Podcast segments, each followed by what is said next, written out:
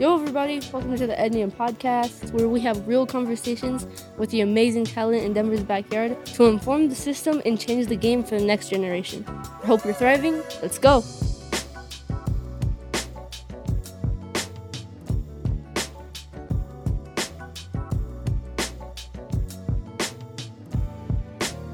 And we're. Good morning. Happy Monday. Happy Monday. We uh we had to take a couple minutes before we started just to it's eight o'clock on a Monday. You know what I mean? We we usually do this in the afternoon, but we we got here. We got some coffee. We're rolling. We made it You work. feel me?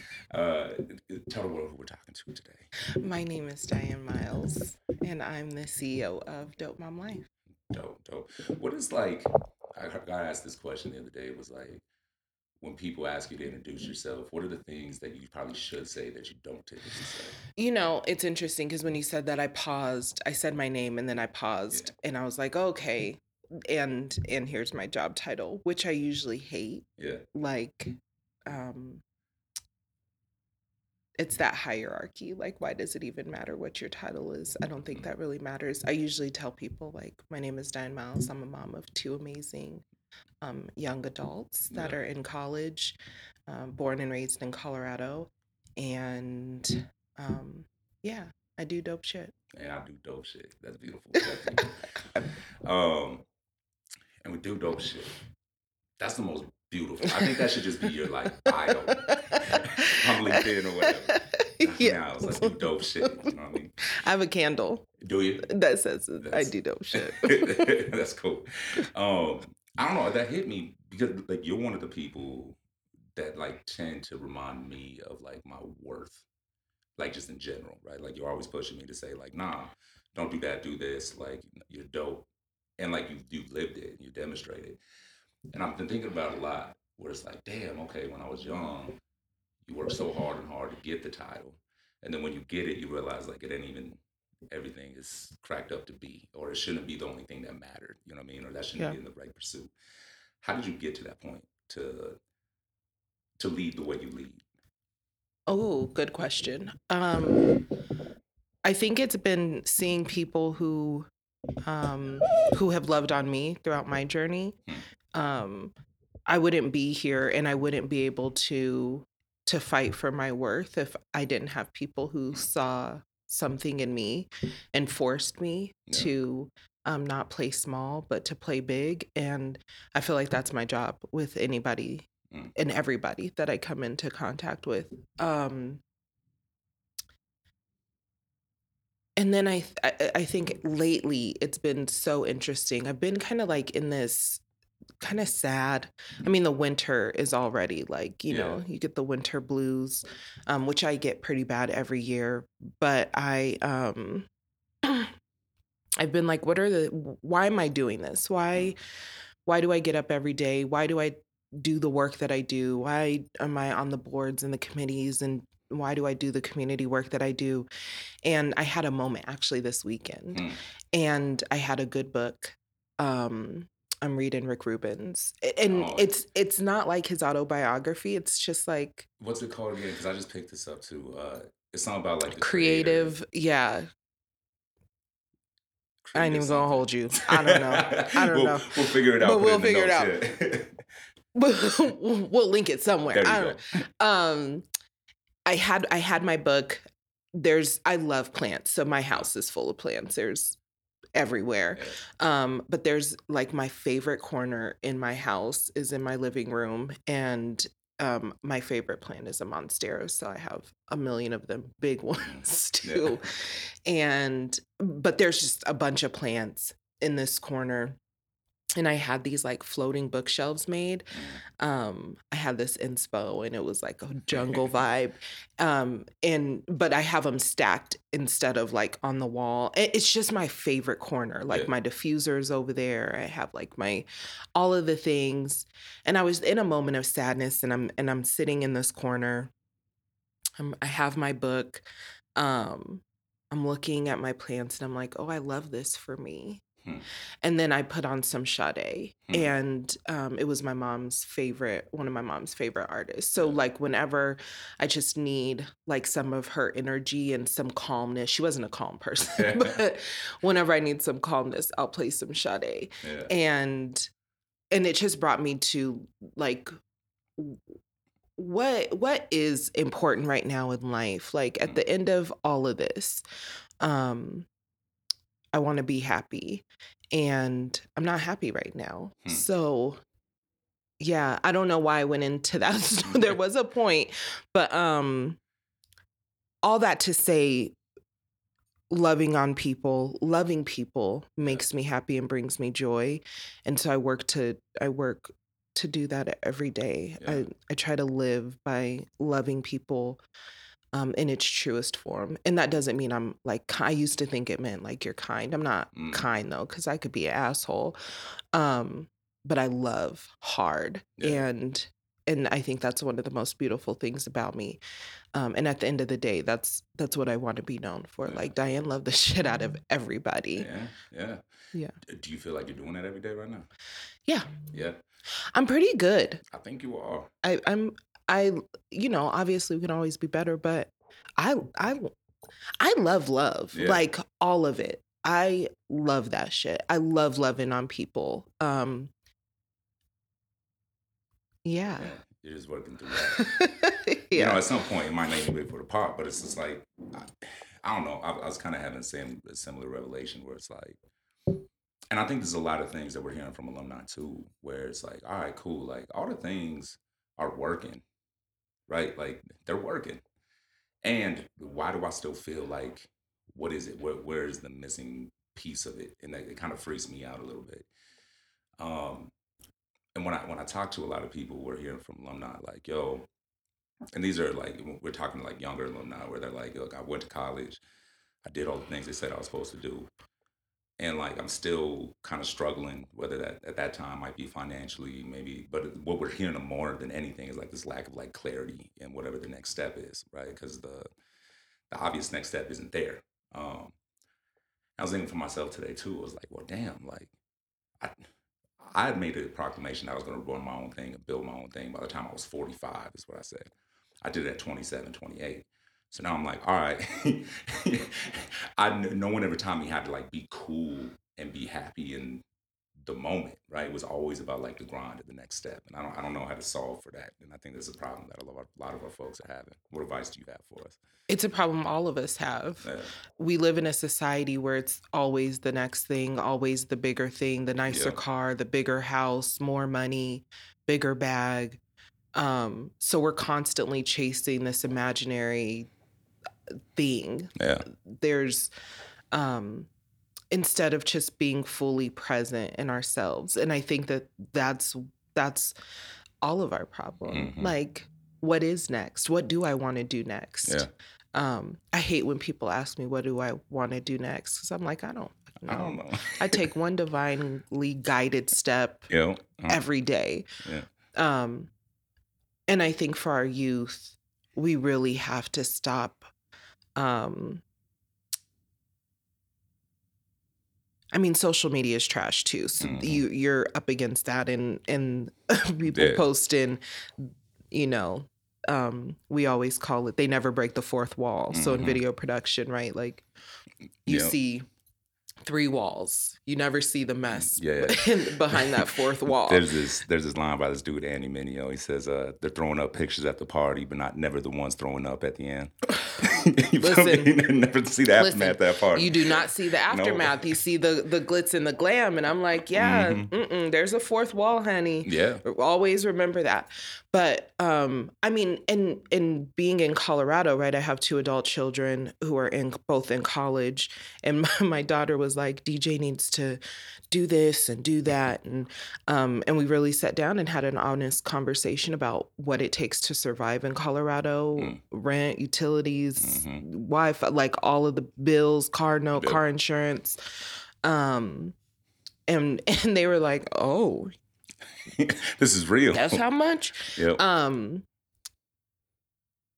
and I'll speak for myself as a parent. I think we got to stop forcing our kids out in I will not Mhm. force my kids out into this world yet. I want them I have a soft place for them to Yeah. stay right now. Um fail, figure it out. We send our kids out here and they think they have to be a success right off, you Mhm. know, the bat and they have to have it all figured out and none of us do. Talk Yeah. to some of the oldest CEOs that are running some of the largest organizations and you'll realize they don't know what they're doing. They're just figuring something Yeah. out.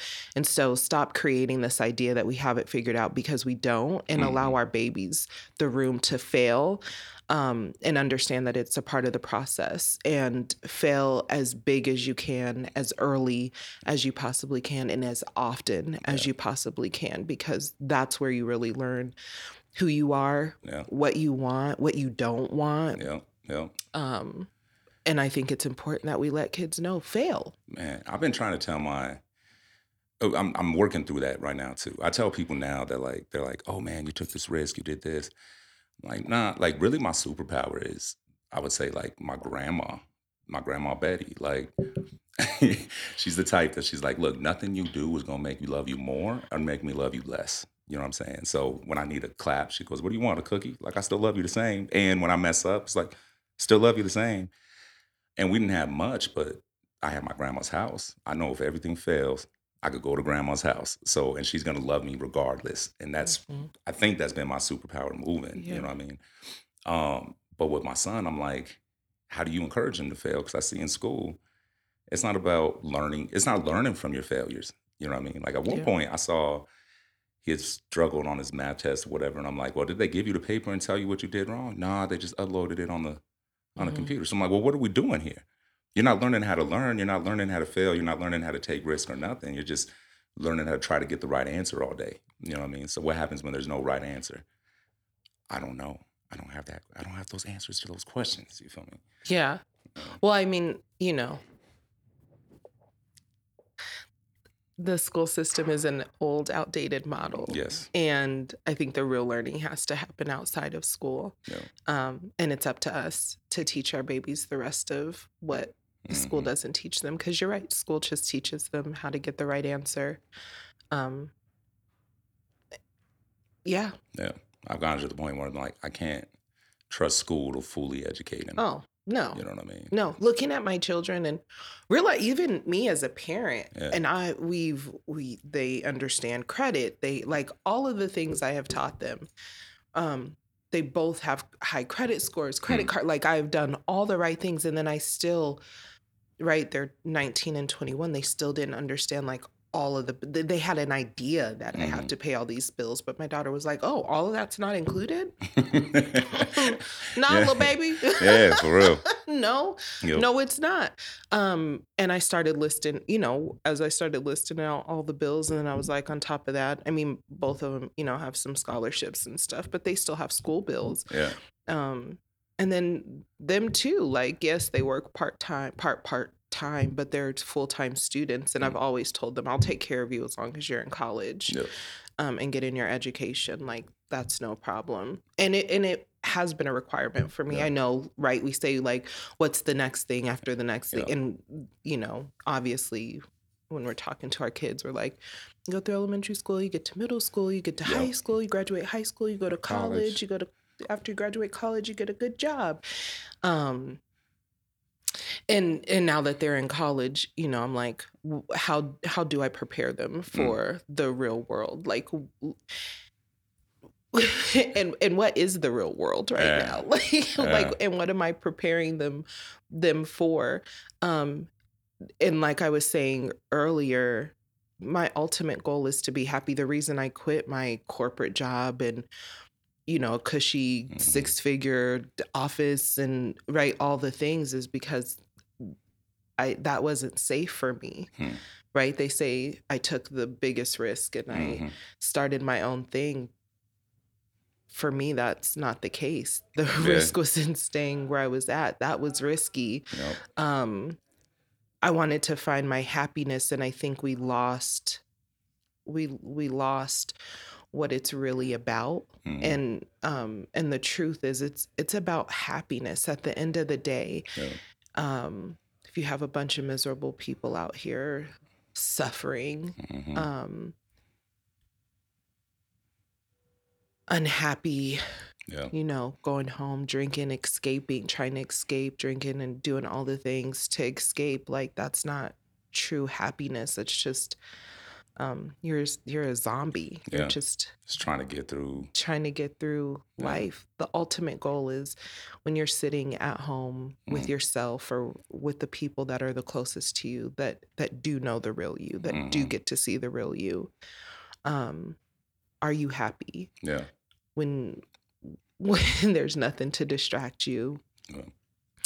Um and that little self-talk is there like are you happy? And Yeah. that's what we need to teach our kids is how to find that Yeah. that happiness.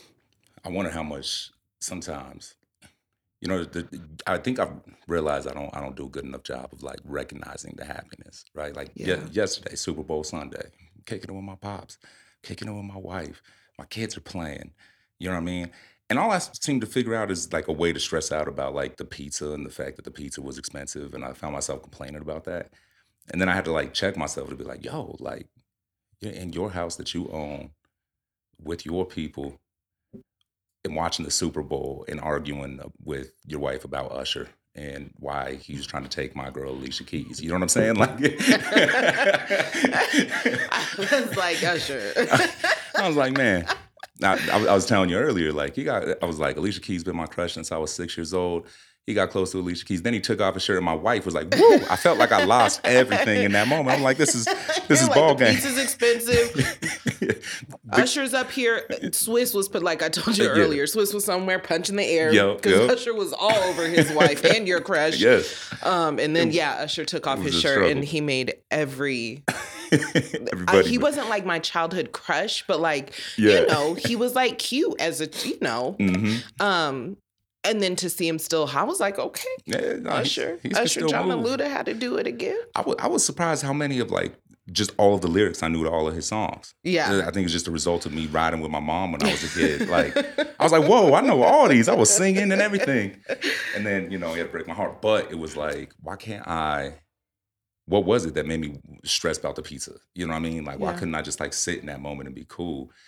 And I wonder how many times too, like for folks, it's like, nah, actually, like you're good. yeah. Well, and I think that's awareness though too, right? Yeah. Like I like to say I I'm a very self-aware person, Yeah. which I think is important. Um but there's a step after self-awareness. Then you Mm. have to check yourself. Not that those moments aren't going to happen and you're not going to be like, I mean, I ordered we had crawling crab because I Mm. knew pizza was going to be ridiculous, wings were going to be ridiculous. So we we got crawling crab. We love seafood. Um and it was like $90 Mhm. for the three of us. And my daughter was like, "Oh my god." um insane. I was like, "Yeah, that's wild." Yep. Um but I have it. So why am I tripping? Why am I tripping? um and it's in those moments it's just coming back to like i said just being present like Yeah. all you have is right now it doesn't matter that you're the ceo of such and such Mhm. nobody cares No. it doesn't matter how much money you have in the bank account nobody cares Mhm. when you're fully present in that moment and you get outside of like that little voice that's like mm, this is a mess and this is crazy and why are we doing this and just be present Yeah. like oh life is good my babies are here playing they're happy they're healthy my Yeah. wife is here my dad is here or your pops Yeah. um i call my my daddy or my um my fog FOG. What's my favorite old guy he doesn't like me to call him my favorite old guy, so I had to like hide it. But he does, so he doesn't even realize I still call him it. That's hilarious. My grandma used to send uh when she was learning how to text, she used to go uh she'll say something like, you know, your auntie fell down, LOL. I'm like, what? Uh I'm sick, LOL. And so I finally asked her, I was like, Grandma, why are you laughing at everything? She goes, What are you talking about? I was like, You're putting LOL, like that's like laugh out loud. She goes, Oh, I thought that meant lots of love. Oh, you gotta love little old people. I So- sent my dad an emoji or something, and he was like, "Why are you sending me that?" I said, "My bad, my bad. my bad, My bad, FOG. my bad, big dog." yeah. um yeah i think like we we get so caught up in so many other things that do not matter at the end of the day Mhm. um you don't have the past, you don't have the future. All you have is the present. And and right now I think my my my my job right now hmm um, is to figure out how to fully stay present in in in myself right now. All I have, the reality of life right Mhm. now, is all I have is me, you, and these mics, Hmm. and that's it. Right? Like yeah. I don't have my kids. Yeah. I don't know where they're at. One Yeah. just texted me like, "Can I get some gas money?" I was like, "You have my card." Um, I don't know where the other one is. Most of the time, I don't know where my children are. Yeah. It's ten o'clock. Do you know where your kids are? Yeah, They're grown no now. clue. Yeah. They're they're grown. yeah. Um, and so how can I just be fully here and not Mm. worry about the to-do list that I have, Mhm. all the emails I have to send, the sales I have to do, the team, my Mhm. meetings, all of the things. Yeah. All I have is all I got is Right now. right now. Yeah. I gotta be better at that. I'm, all- better. I'm gonna- you know what? We're putting this phone down. You know? this what's happening right Same. now. And it's such a beautiful thing. And like I think you do.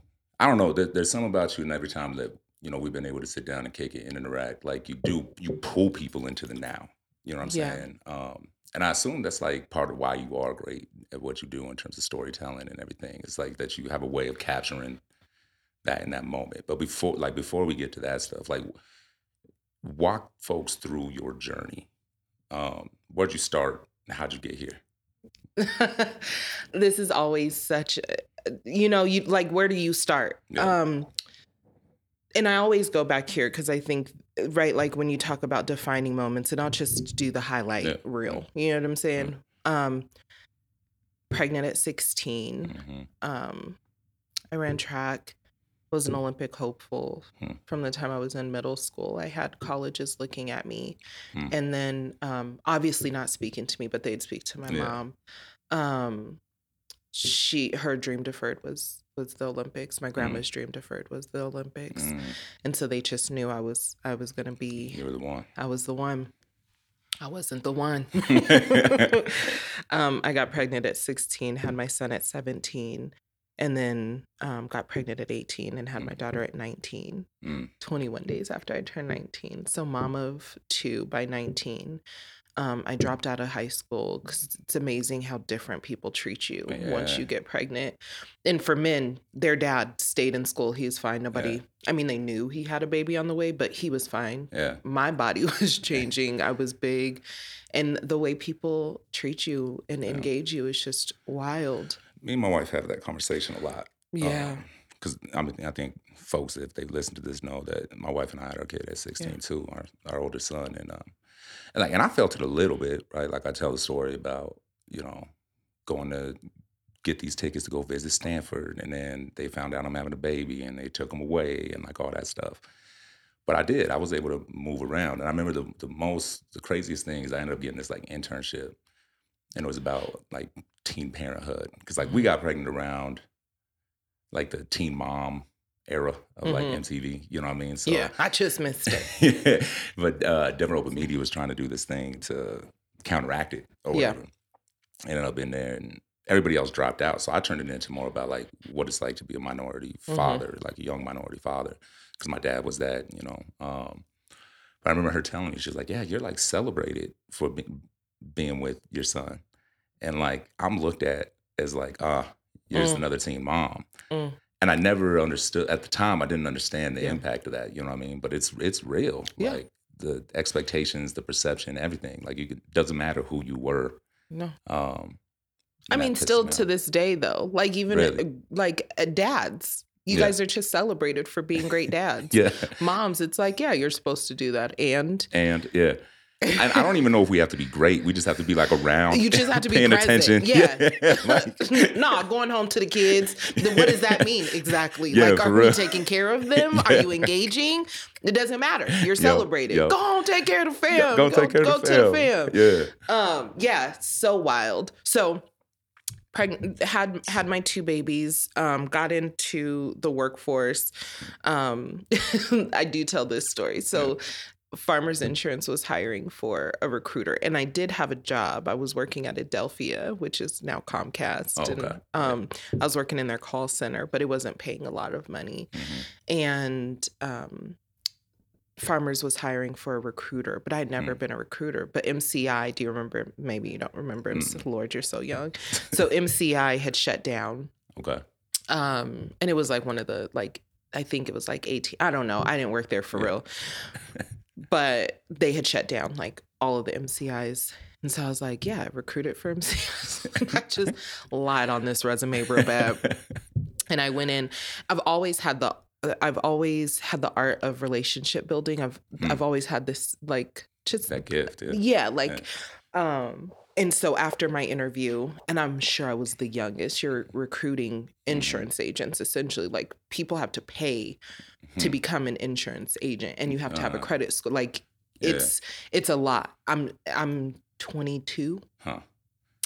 and i i go in it's paying like $28 an hour or something and it you know all the i won't count how many years that was ago but um I mean, that's a solid salary now, I guess, for 22, 28. yeah yeah. yeah um i mean it wouldn't Pay all I the bills. Yeah, it can do all those things. Yeah, Right no, I feel but- you. um but back then it was it was really good money i was making really good money and i took him a handwritten thank you note Huh. after my interview and that's he said that's what got me the job and so i started my career in hr and worked my way up and when i left hr i was um i ran an hr department i Hmm. staffed truck drivers Wow. um but my guys loved me i had like like a hundred plus guys that worked for me but they were solid like they used to Yeah. that relationships i've always had i've always had the art of building relate great relationships um and i dealt with sexism racism ageism all of the isms at this organization. And um and i'll tell you i'll tell you the real story about that another time. Yeah. but um i quit the beginning of may and i was turning 31 at the end of may. Hmm. and i was going skydiving and none of my people would go with me um, and the the theme was dying black people don't do that. A Facebook post recently, like you know how your Yeah. memories come up, and I posted going skydiving. Who wants to go? Because none of my girlfriends Yeah. will go, and all of my girlfriends had commented on it, like Dianne, we told you black people don't do that. Woo, woo, woo, woo. And um, I was like, well, we do because I'm black and I'm going, and I'm not the only one. I'm not. the- Um, and so went skydiving, and I think that's like What, what, what, why was that so important to you? I'll tell you. Yeah, I'll get yeah. to it. So I I go skydiving, um, and then I'm like, I just I want to document these things. So I had my kids like record me jumping out of the Mm. plane. Out. So I ended up taking my babies, Yeah. um, and I was like, this is gonna be really good or really bad. they gonna be real. It's gonna celebrate. We gonna celebrate or we're Yeah. not. Either way, it's gonna be compelling content. Either way, it's gonna be real good. Um, so my my kids watched me jump and recorded it, and I wanted to start a mommy vlog. Hmm. Um, uh, just me and my kids adventuring. Like I just we love a good adventure. And then after um just research and you know having conversations, a lot of conversations with my dad at this point, like deeper conversations um around racism. He grew up in the segregated South, and you know went through all of that my dad's the youngest of 17 um and so most of my first not most all of my first cousins are Mhm. like my aunts and uncles because they're Yeah. so much older than me i'm usually their kids ages yeah. um and some of my first cousins were the first to integrate in the Mm. south like went were Wow. the first to integrate into white schools so that's just context to say like my dad was like um well it's a it's a trauma response so we Mm. say black people don't do that as a response to the trauma that we've experienced Mm. so out the outdoors wasn't safe as adventuring wasn't safe and instead of having to tell our babies like Mm. you're not safe x y and z could happen Mhm. to you we just say we don't do that Yeah. um, and then it just gets passed down generation to generation and we Huh. we lose the context Yeah. um, because we don't understand like historically we weren't safe in those spaces and um and Mm. so once i learned that i i think that prepared me for the work i'm doing now and how i tell stories now and right and there's been i've that's been a journey in and of itself right it hasn't been just this beautiful like i started dope my life and everything was roses it was it was a grind i got evicted Mm. from my from my place um all all you know with the goal of i'm going to find my happy Mm. so now to be here and um and to make millions Yeah. um and to to not be happy i really had to sit in that this weekend like like what else Mhm. what what what else do you need to achieve 4% of women period net revenues of a million and more hmm most black women 70% of us never get past $50,000 annually and you have hit this mark that only 4% of all women Yeah. and point like 3% of black women get Yeah. um 0.03% of black women get to these numbers Huh. what else do you need to accomplish like To feel to good. to be happy um when this was your goal your goal was to be happy so started the mommy vlog went to school for video production and editing at emily griffith Hmm. um and really i just wanted to be in front of the camera but i had a mentor rest in peace dick chase Mm. who was like um, don't just be a pretty face like know how to Hmm. to do the stuff behind the scenes and um, i fell in love with with videography so i was an Hmm. expert videographer and i say was because nate wouldn't hand me a camera one of our Blackmagics today. Like diane you got that? Um, he, finds old footage and he'll That be like oh my god who shot this? And i'm like nate! I could do this too. Nate, I was good back day. Um, but fell in love with Yeah. with videography. Knew I never wanted to edit. So I, I I truly believe like if you don't like it, don't force yourself to do it. So Mm. often we get Yeah. into entrepreneurship and we're like, we have to do all of it. That's not your entrepreneurship. That's just Facts. being self-employed and driving yourself crazy. Yep. I've always known, no, I don't want to do this. I don't like it. Here. You do it. Yeah. And I'll figure out how to make us some money for you to do it. Yeah, hey. I'm just Um, learning that lesson now. I'll tell you more about that. um, and so to sum this all up, I said long story short, and then I always take the That's the, why we're here. the, the long road, the main streets, um, or the side streets. Um, so started the mommy vlog had a little meeting I, I, I always am strategic about where i sit i like to sit up front Hmm. but i'm also a talker as you could tell Mhm. as you know um so i need to be in the mix yeah, too yeah, yeah. and so in our classroom at school, I sat up front, but in the back, if that Huh. makes sense. So I could see everybody's stuff. Yep. But I was right up front so I could pay attention to. Because if I'm in the back, I'm just talking, I'm, I'm not paying chilling, yeah. attention. I know me. Mhm. I gotta you gotta look at me. We gotta look at each other. That's how we're learning. Yeah, we're, we're engaging right now. got- There's, there's right no, here. I could. T- I'm gonna still talk, but Yeah, at yeah. least I'll limit it Yeah.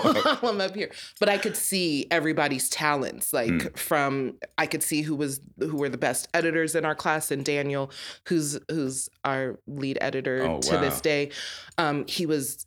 I think he did like a semester at MSU or something, and then came to Emily Griffith, and he I could see his talent. Huh. And then we worked on an internship project together, and he was amazing. We worked great together. Um, and I, I took two people into this room and I was like, hey, I have this idea for a mommy vlog called Dope Mom Life. Like, would you guys, would you edit and would you be the videographer? And I was going to Wow. be in front of the camera, obviously, because that's what, right? yeah. Um, and they were like, yeah, let's do it. And so I started the mommy vlog. Don't worry, you can't find it. I've hid all of those videos because. Or is it you're saving it for your like documentary towards the end? Nah, that has to come out sometime. no, I don't know that. I don't know that. I don't know that. No, that all we right, need to do that. I, I found a new project to convince you on. um and then it just it honestly just grew and evolved from there and like i said there was a lot of failures Yeah. and um um I kept the name Dope Mom Life, even though now we're a full service video production company, because the reason we tell the stories that we tell and the way that we tell stories is um, I want us to be the hero in our story. When our babies watch watch um, our videos, when community watches our videos, when we watch our video, my video, Dope Mom Life's videos, um, I want people to see themselves reflected in a way that um, that gives them this sense of pride. Like, Mm. yeah, I could be that, I could do that, I am that, Yeah, no matter what it is. yeah. Um, you know, we're we make up like three percent of the media industry, Huh. and so somebody else has always told our stories, Yeah. and which means somebody else becomes the hero of our stories, Mm. and and we're made to look like These background characters. this deficit and Yeah. like this these poor little people look at them Mhm. but we came in and we did what we needed to do where Mhm. somebody came in there's always another hero in our story instead of us um, and i tell people as a black woman i've never been on a deficit sheet in america i've Mm. always been an asset since Mm. my people came over here and you will tell my stories as such Yeah. and that's how I tell our stories. We're assets. We're not colors. We're not incomes. We're assets. Um, and and now I, I just get to do that work every day. yeah, that's beautiful. so there's my so what's crazy is like so like from the, from an Ednium side too i think one of my biggest mm-hmm. frustrations in the education space and, and all this stuff it was always like a deficit mindset right like mm-hmm.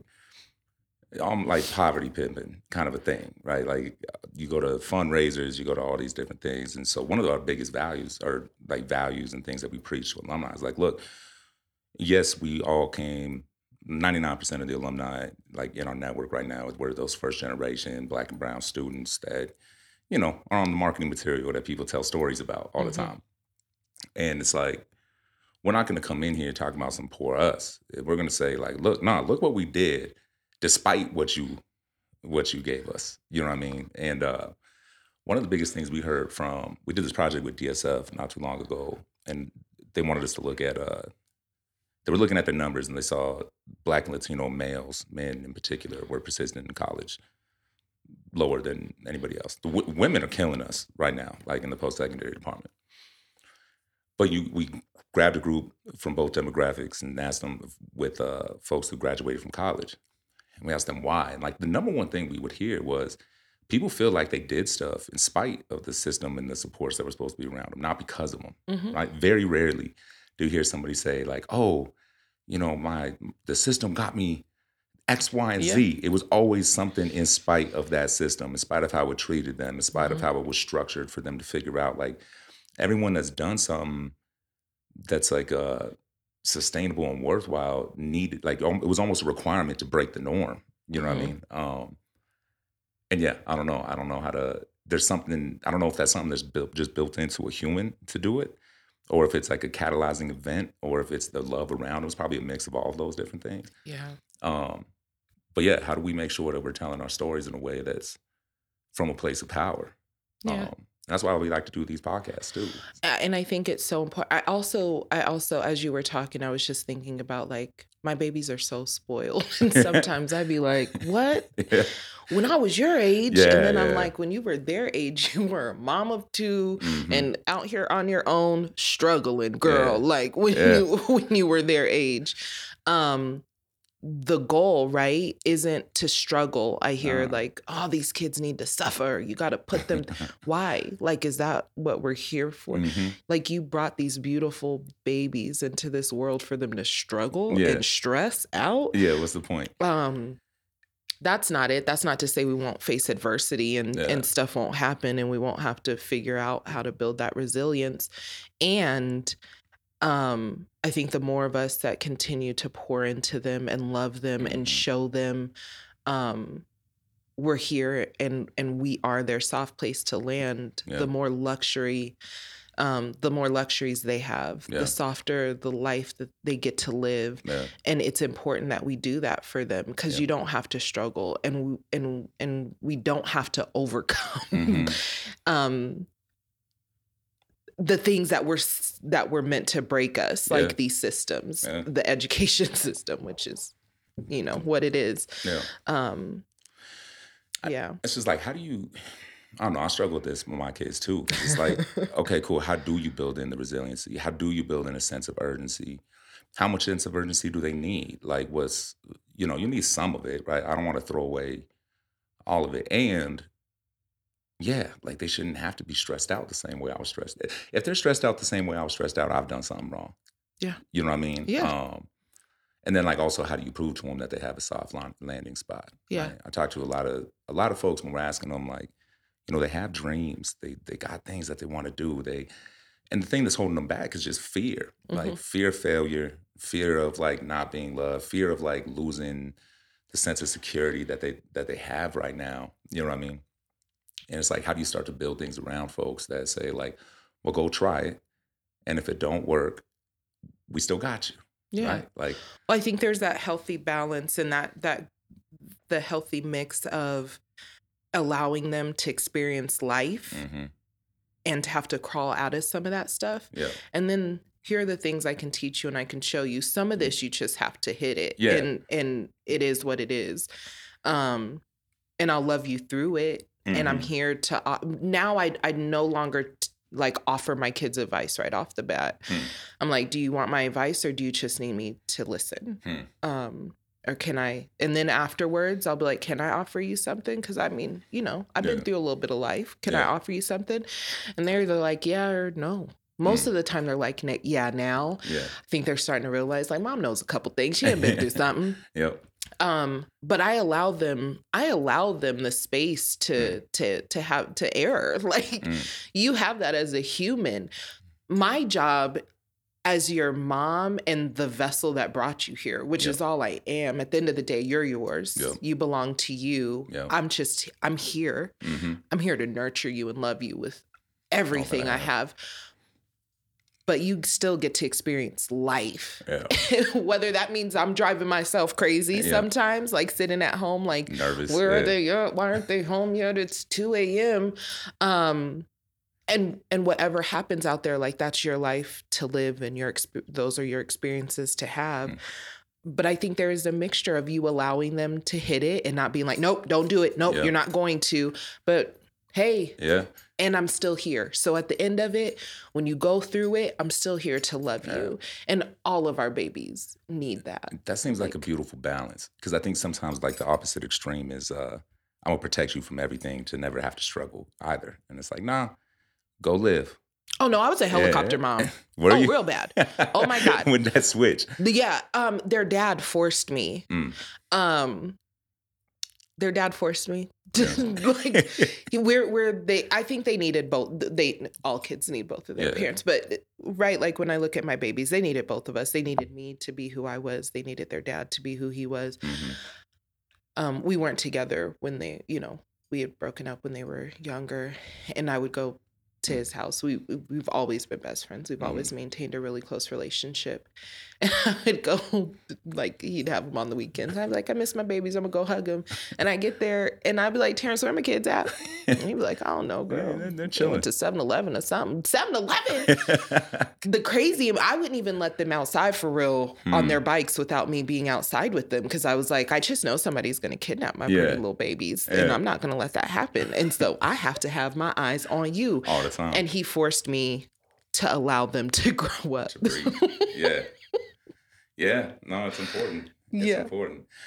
I always wonder like how how much do you feel like your your work and your professional life and the things that you've built like translate? Or I guess like when your kids are looking at you, do you think they're seeing the things that you're going? Like how much do you share all of it some of the struggle? I, I used to not share any of it. And then Huh. I realized what a disservice I was doing Hmm. to them because I hid my failures from them. Mm. And so the first time my son experienced his biggest failure Mhm. in life, it broke him in a way that broke me. Mm. Like, I was like, oh, I have not prepared my baby for failure. Hmm. I have. I have shielded them from the impacts of all of my failures Mm. and and you know to live is to fail like yeah. um and i protected them from all of that and it i did them such a big disservice Yeah. and that's not to say i still don't spoil them and they don't live that life but now i'm i'm very i'm open and honest Yeah. when i'm having a bad day i used to like fix myself before i got home but i'm like this is where i'm the safest Hmm. and with these two people in this house in Mm. these four walls i am my safest here like Yeah. why wouldn't i show up as my whole self i'm not giving them the freedom then to show up as their whole selves so they can't have a bad day and come home and give that to me um so now when I when i'm when i'm failing when i'm struggling all of They it know it. they know it we sit down in the living room we have little meetings Mm. and we talk about it Mhm. or I lay in my bed and they come and lay with me and we talk about it. Mm. Um yeah. And it reminds me, one of the best pieces of leadership advice I got. Um, you know, I try to be big on like this whole concept of like restoration weeks and people taking their time and time off, right? I want to be known as the leader that like cares about you as a human. Yeah. And someone was like, well, you don't do that. Mm. And they were like, so like, regardless of what you want to think, man, like you're in the position that you're in. And like, uh, you can't shy away from the fact that you're like in a leadership role here. And so what comes with that is if you could say it to your face turns blue, but if you're not also practicing it, it's not it doesn't feel safe for anybody else around you to Yeah. take that time and do those things and be vulnerable with their failures and to do all that kind of stuff. So it's like at some at some point you're just kind of talking shit if you're not willing to practice it. Like you Yeah. gotta you gotta model that. And it seems Yeah. the same thing holds true at home. Like Yeah. they're they're watching you. They're they're taking cues from you of what's acceptable and what's not acceptable. You Yeah. know what I mean? Um, Hundred percent. which tells me it's like, damn, I shouldn't have yelled at Emmy for leaving the leaving the milk out because I do that shit all the time. Yo. you know what I mean? And be Like- looking at the kids like, like- you didn't put none of your stuff up. Meanwhile, meanwhile, my coat's over there. I'm like, everything has a place. yeah, yeah. Except for I'm Except super except for when. I'm doing it. Yep. yeah. Um, I'm I I suck at that. Mm. Taking time off. I can say my team, they are not like me. They it- they'll do they it. practice it. Yeah. No. Um, I but I think I honor their humanity in such a way that they know, like, hmm um You got to prove it. yeah, Yeah. Mel was like, Yeah, I'm, I'm gonna be working from Spain for a week. I know short notice, sorry. Yeah. Um and was in Spain and worked for a week Yeah. from Spain. Um do you ever do you ever struggle with the fact that like all that and like you're still the boss? yeah. Do you, do you do you struggle with Oh yeah. that positionality? Like Oh, how yeah. do you how you do and? I hate when they call me the boss, which is so interesting. Yeah. I yeah, don't say that. Um, I, I'm a I'm a I'm a I'm a true believer in teamwork makes the dream work. Like Mhm. I know I'm able to do what I do because I have a solid ass team Mm. that does what they do. They show up and show out. Um, and I do my part. I do Mhm. my job. Um, We play a role. yeah. Yeah. Um, yes, it's my vision. Yes, it's my company. Yes, I'm the CEO. But in order for me to have a title, the title CEO, and to do the work that I'm doing, I also have to have a strong team around me. I remember Barack Obama said, like, if I'm the smartest one in the room, I'm in the wrong room. Hmm. And I put the smartest people around me Hmm. in the things that they're the smartest at. Mhm. And and I let them do what they're great at. And I do what I'm great at. And I'm great at doing that. Yep. Yeah. Um, so I I have the best people around me. Um, and I get to be good at what I'm good at because I don't have to worry about is the edit getting done? Yep. Um, are we filming? Is the production plan out? Is our, are our clients being communicated with? No. I have I have a solid ass team Yeah, and they show up and show out and they live they live the values of dope mom life. Hmm. Um, anybody that hasn't stayed with us, they're not with us because they didn't live the same values. Hmm. Um, and and that's okay. Yeah. You know, you release everybody with love and Yeah. allow them to go find their happy. But I have a solid ass team. Um, Hmm. yeah. What what advice is like if someone's trying to say, like we're trying to we're trying to do this thing called the uh, it's called the leadership launchpad, and we we switched it up for, to, for it to be younger folks, and we're starting to build it out now. And what I've been saying is like I want to give folks that are like in their early twenties the gift of, you know, when we talk about leadership, we always talk about like, oh, how are you going to be a good leader, and how are you going to do this? I was like, and I want them to be able to identify the type of leaders they want to follow Mhm. right? Um, because I think that's going to be that can make or break you early in Mhm. your early in your career. You know what I mean?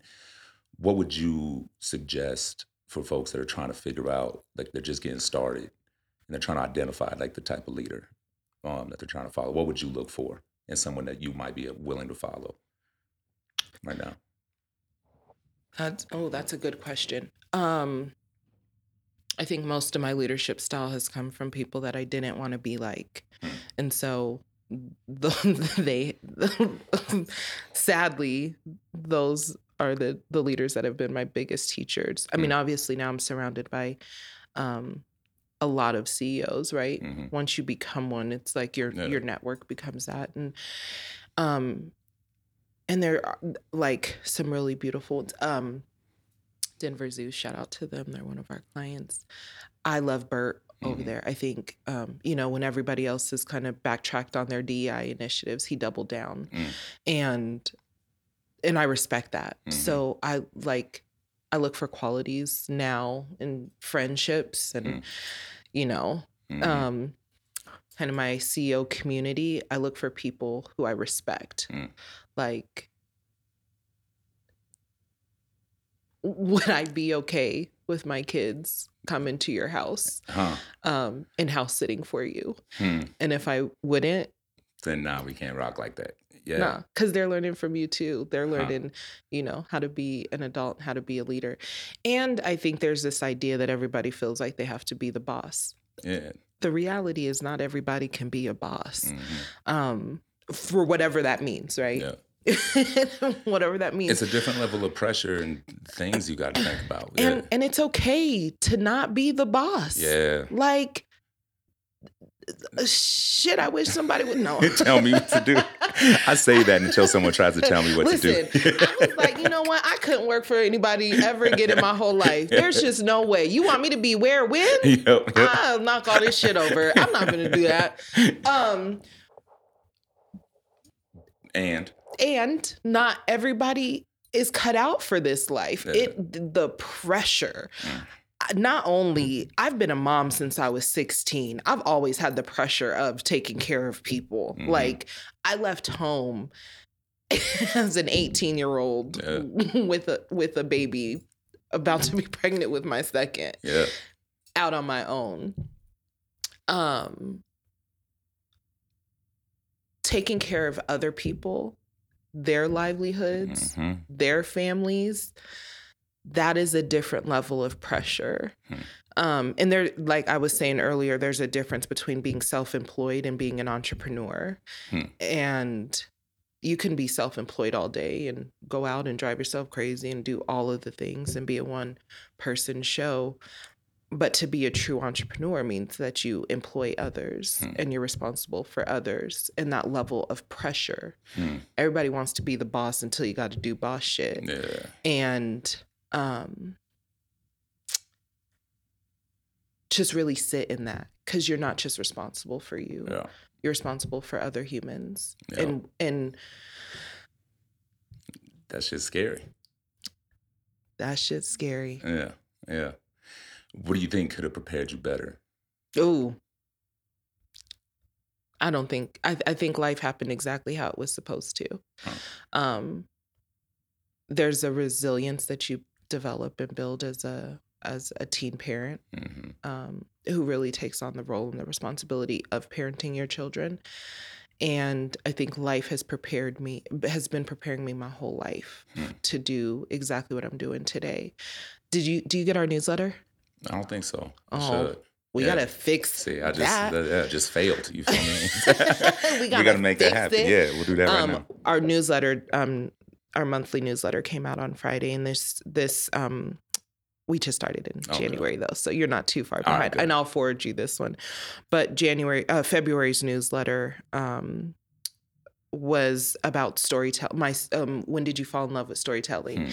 And so it's an ode to brown sugar. When did you Mm. fall in love with hip hop? hmm and um i i had my whole my whole little newsletter laid out and i was i was talking to my my mentor shout out makisha booth and and one of my great friends and she was like well when did you fall in love with storytelling? And i was like yeah my mom called me little miss chatterbox when i was little and she got me the book and she was like no like when what was the moment you fell in love with storytelling? And to i had to sit and dig mm-hmm. into when did i fall in love with storytelling? And i've been a storyteller my whole Yeah. life. Yeah. i I have been a storyteller my whole life, but I remember there was this, uh, and I talk about this in the newsletter. Me and my mom were sitting in the car. She was driving to Texas, me, her, my brother. My brother was in the back asleep. And I'm sure I was talking to her for hours on end. And I was telling her some story about the stars and like Mhm. I had created this whole thing. And at some point, she looked at me and she was like, go to sleep. and I was like, okay. um and I think it was that mo I remember going to sleep feeling like this sense of pride, like I had just I I just spit some hot fire. Uh-huh. Like I just did what I came to do. And and I I knew in that moment I was born to be a storyteller. Hmm. And um and then and life has just taken me through all of these amazing twists and turns and um some not so amazing losing her hard right she's the reason i decided to pursue my happiness Mm. i would have continued to work in you know my corporate job and do the thing because my family was proud i had a good job Yeah. i could take care of my family um but her death was like go find your happy because this Mm. isn't forever Yeah. um, and at the end of this what do you want to what do you want to be true for you Hmm. um, and i want happiness and love to be true for me Hmm. so go find that and yeah i think everything prepared me to be exactly who i am today Yeah. No, that's beautiful. That's beautiful. When did you fall in love with storytelling? I think at my core, that's what I am. If I'm being honest with you. Um, the best ceos all are storytellers are the are Hmm. some of the best storytellers in the world Hmm. that makes a lot of sense because you got to get people to buy into something, Oh. right? You got to, and you can't buy into something unless it has some type of soul to it. listen you can't sell anything Yeah. you can't build a team Yeah. you can't build a network Yeah. unless you are a great storyteller. Yeah. And right and all storytelling is is um is is it's a relationship building tool. So Yeah. how do I build and we've been able to build a dope relationship because Yeah. we just exchange stories all day long. Yeah. We sit, That's really literally what we, have do. beer, and we just share stories. 100%. Hmm. I wonder how we, no one teaches us storytelling. Oh, they don't. Eh, But it's also right, like, um, you know, I've had to fight for people to pay me what I'm worth. Yeah. It also took me being okay with saying no to projects unless they paid me what I was worth. Mm. Um, and I, you know, I still fail sometimes, and I'll take Mhm. them on because I just want to work with people. But um, for the most part, right. Um, when we th- when people think of storytellers, we're an afterthought Mhm. right? Like media, we're an afterthought. The reality is, media and storytellers move culture, Mm-hmm. they move everything, they move information. Mm-hmm. Um, and I think there needs to be, especially for our babies who are creatives, Yeah. there needs to be more respect put on our name. You know what I'm saying? Yeah. Because um, we're sending kids out here in, into a world where they don't know how to s- tell a story, but they can text you Yeah. a couple characters and some Yeah. emojis. They can get on IG, but this face to face interaction, which is how life works, Yeah. um, they don't understand how to do that, how to sit in the uncomfortable of, I don't know you, you don't know me. Working out the awkwardness. Like, yeah. How do I work through that? And the only way we work through that is by being open, vulnerable, and being willing to share our story. Hmm. And we and it's not an art that we teach. It's Hmm. something that you have to figure out or you're born with it. well, and it's kind of demonized sometimes too, right? Like Oh. I, I was, I was blessed because I think I was, I came up. You know, my dad's a great storyteller. Um, I came up around a lot of good storytellers, right? Like that's how we exchanged wisdom, you know. Mhm. And I remember like, you know, my grandma and all her sisters or whatever. And we had a super small house, so I'm just kind of sitting there and I have to listen to them talk to each other and everything. And but everything's in the in the in the means of a story. Mhm. Um, and it's like on the other side of my family, it was kind of like, oh, you have the gift of gab. I used to hate hearing that shit. Like, Yeah. Because I'm not I'm not just bullshitting you. I'm I'm I'm trying to communicate with you how I perceive the world. Like I'm Mhm. actually I'm actually trying to really give you something, um, or I'm sharing a piece of myself. So for you to dismiss that, you know what Yeah. I mean? It's kind of is is always made me upset. Um, I mean, again, and like on this podcast, it's like really trying to get people to tell their stories because people can hear that and be like, oh, okay, cool. You know, I could do this, this, this, this, and this. We can trigger something else within you. You know what I mean? Um, and it's like what I hope someone could say is like, oh yeah, listen to this podcast, and you know, they might not even remember your name, but they'll just remember I, I listened to this podcast, and this woman she she she started as a insurance recruiter, and then somehow built this like million dollar like storytelling thing, and shit, what's what's my version of storytelling that gave me love? You know what I mean? Mhm. And if we could just trigger that, like it can it can Yeah. mean a lot. And um and I think about that with systems change too. It's like it's not an afterthought for testimony for some shit you already decided based on the numbers on the paper. Nah, these stories are the things that are telling you what's actually happening. The numbers kind of just back it up. You know what I mean? Um, but how do we get more people to value that as a skill set that's necessary for you to be able to move through the world? I always say, look, go to the Capitol and listen to people testify. hmm They're telling their story. Yeah. If that doesn't tell you how impactful a story is Yeah. and how important sharing your story is, Yeah. I don't know what will, right? We're talking about systems change. We're talking about um, getting into the root of the problem. Mhm. It happens at the Capitol, right? A lot of the work that we have to do is to change laws hmm um, that that are oppressive and have been oppressing us for a very long time. And in order to do that, you have to sit in front of people um, and share your story. Hmm. Yeah. Yeah. We should start doing more of that. Oh, 100 everybody because I'm I am a great interviewer. Like Mhm. so when I when I am on set and I am doing my thing. Yeah. Um so I am still an expert. Yep, yep. interviewer and director. Um everybody like people walk away.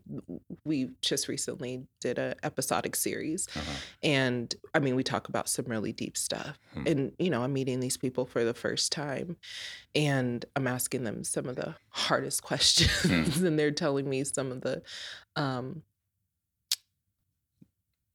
some of the things that impacted them the greatest in their lives like losing you know spouses and um and plane crashes Mhm. and like losing parents to to you know drug overdoses and um I have to sit down with people and I have to build a relationship in an hour. I have to Mm. get them to trust me so much that they will share some of their deepest, darkest secrets with me in an hour on camera with a room full of people Yeah. and lights beaming in their face. Shit. How do you do it? Like, what's your? Do you have a method, or is it just a matter of like going in there, being authentic, and being real? yeah, I think um, I love Brene Brown. Uh-huh. and there is something special about being vulnerable right like people often tell me like Dianne you know you you need to you need, you need to limit like how many people how many friends you have. And i'd be like for what? Why? Um people can choose to use what i share with them for Mhm. bad or for good. It's up to them. They have a choice. We have freedom of choice. Mhm. nobody's ever going to take my choice away from me because I'm scared to share who I am and my stories because of the fear of what they're going to do with that information. Um, Mm. That speaks more about them than will ever than it will ever you know mean anything that is Yeah. true for me. Yeah. So um, I'll never let anybody choose how I show up in this world. And I'm just going to love people and share my story and be vulnerable and build a connection. And when I leave people, I do want to leave them with a piece of me. And Yeah. like, um, right? It, it, and it's true. People will forget what you said, but they'll never forget how you made them feel. And there's a safety and a security in I get to show up as me. Yeah. I get to share my stories as me. And if you take that information and you you don't hold it sacred, that's on you Mm. And you get to experience the other side of that that's not for me to deal Yeah, with that's yeah. for you Yeah. and it's going to feel shitty for you because i Mm. know who i am if there's anything that i am sure of in this world it is it is who i am as a human and my heart Mm. i know that shit is beautiful and big and it loves um and people feel that when they sit with me right Yeah. and and so i always say i walk away with like a best friend I am that person. Like I get out of an Uber, like, yes, girl, it's gonna be all right. I know he brought you out here from Louisiana. You're gonna be okay, girl. Let me know if you need anything. You know I got some like whole life stories. Yep. Yep. um, and there's beauty in that. And I, I I would never choose anything else. Like I I love people. Hmm. Yeah. Anything else you want to leave the people with? I want to leave our babies with um, with this anybody that comes on this podcast and sits down with you and talks to you cares about them. And if they ever want to reach out to anybody that they hear on this podcast do it because they will definitely sit down with you if there's a career opportunity or a career that you're interested in and somebody's on here talking about it. Reach out to them find them linkedin Instagram, Facebook, find them, reach out to them. You reach out to you and have you connect um, connect them with with whoever they you know want to sit down with, and use the people that are here. We're we're here to be used, Yeah. not to be misused, but we're all here to be used. Love it. That's Yeah. the most beautiful plug we've gotten on this pod. Hit us up, yo. I appreciate you. Thank you. Thank you. Yeah. Peace.